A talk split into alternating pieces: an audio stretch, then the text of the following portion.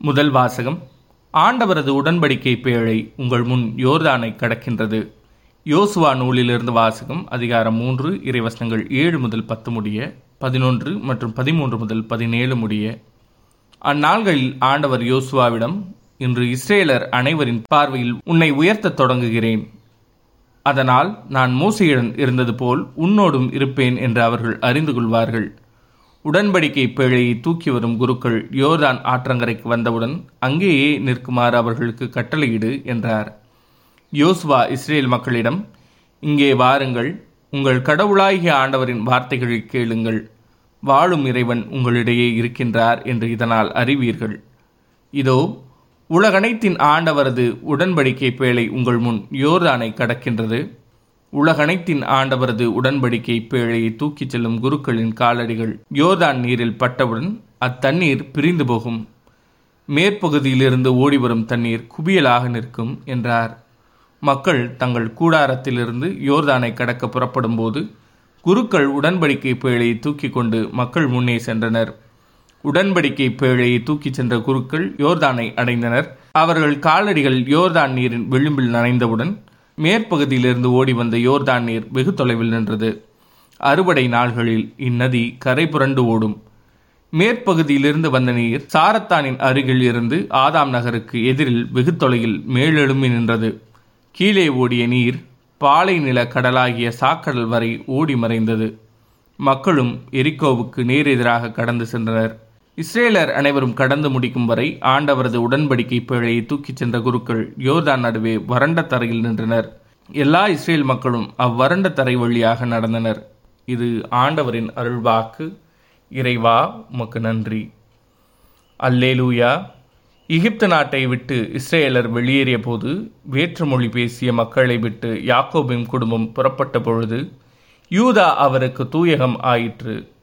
Israel அவரது ஆட்சித்தலம் ஆனது. அல்லேலூயா. செங்கடல் கண்டது ஓட்டம் பிடித்தது யோர்தான் பின்னோக்கி சென்றது. மலைகள் செம்மறிக்கிடாய்கள் போலும் குன்றுகள் ஆட்டுக்குட்டிகள் போலும் துள்ளி குதித்தன. அல்லேலூயா. கடலே நீ விலகி ஓடும்படி உனக்கு நேர்ந்தது ஏர்ன. யோர்தானே நீ பின்னோக்கி சென்றது ஏன்? மலைகளே நீங்கள் செம்மறிக்கிடாய்கள் போல் குதித்தது ஏன்? குன்றுகளே நீங்கள் ஆட்டுக்குட்டிகள் போல் துள்ளியது ஏன்? அல்லேலூயா. நற்செய்தி வாசகம். ஏழு முறை மட்டுமல்ல எழுபது தடவை ஏழு முறை என நான் உனக்கு சொல்கிறேன். மத்திய எழுதிய தூய நற்செய்தியிலிருந்து வாசகம் அதிகாரம் பதினெட்டு இறைவசனங்கள் இருபத்தி ஒன்று முதல் அதிகாரம் பத்தொன்பது இறைவசனம் ஒன்று முடிய. அக்காலத்தில் பேதுரு இயேசுவை அணுகி ஆண்டவரே என் சகோதரர் சகோதரிகள் ஒருவர் எனக்கு எதிராக பாவம் செய்து வந்தால் நான் எத்தனை முறை அவரை மன்னிக்க வேண்டும்? ஏழு முறை மட்டுமா? என கேட்டார். அதற்கு இயேசு அவரிடம் கூறியது ஏழு முறை மட்டுமல்ல எழுபது தடவை ஏழு முறை என நான் உனக்கு சொல்கிறேன். விண்ணரசை பின்வரும் நிகழ்ச்சிக்கு ஒப்பிடலாம். ஓர் அரசர் தம் பணியாளர்களிடம் கணக்கு கேட்க விரும்பினார். அவர் கணக்கு பார்க்க தொடங்கிய பொழுது அவரிடம் பத்தாயிரம் தாளந்து கடன்பட்ட ஒருவனை கொண்டு வந்தனர். அவன் பணத்தை திருப்பிக் கொடுக்க இயலாத நிலையில் இருந்தான். தலைவரோ அவனையும் அவன் மனைவி மக்களோடு அவனுக்குரிய உடைமைகள் யாவற்றையும் விற்று பணத்தை திருப்பி அடைக்க ஆணையிட்டார். உடனே அப்பணியால் அவர் காலில் விழுந்து பணிந்து என்னை பொறுத்தழுக எல்லாவற்றையும் உமக்கு திருப்பி தந்து விடுகிறேன் என்றான். அப்பணியாளின் தலைவர் பரிவு கொண்டு அவனை விடுவித்து அவனது கடன் முழுவதையும் தள்ளுபடி செய்தார்.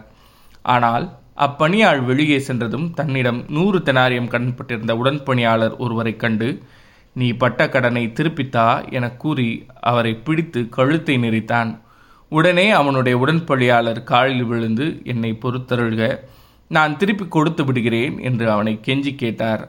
ஆனால் அவன் அதற்கு இசையாது கடனை திருப்பி அடைக்கும் வரை அவரை சிறையில் அடைத்தான். அவருடைய உடன்பணியாளர்கள் நடந்ததை கண்டபோது மிகவும் வருந்தி தலைவரிடம் போய் நடந்தவற்றையெல்லாம் விளக்கி கூறினார்கள். அப்போது தலைவர் அவனை வரவழைத்து பொல்லாதவனே நீ என்னை வேண்டிக் கொண்டதால் அந்த கடன் முழுவதையும் உனக்கு தள்ளுபடி செய்தேன். நான் உனக்கு இரக்கம் காட்டியது போல நீயும் உன் உடன்பணியாளருக்கு இரக்கம் காட்டியிருக்க வேண்டுமல்லவா? என்று கேட்டார். அத்தலைவர் சினங்கொண்டவராய் அனைத்து கடனையும் அவன் அடைக்கும் வரை அவனை வதைப்போரிடம் ஒப்படைத்தார். உங்களில் ஒவ்வொருவரும் தம் சகோதரர் சகோதரிகளை மனமாற மன்னிக்காவிட்டால் விண்ணுலகில் இருக்கும் என் தந்தையும் உங்களை மன்னிக்க மாட்டார். இயேசு இவ்வாறு உரையாற்றி முடித்த பின்பு கலிலேயாவை விட்டு அகன்று யோர்தானுக்கு அப்பால் உள்ள யூதேய பகுதிகளுக்கு சென்றார். இது ஆண்டவரின் அருள்வாக்கு கிறிஸ்துவே உமக்கு புகழ்.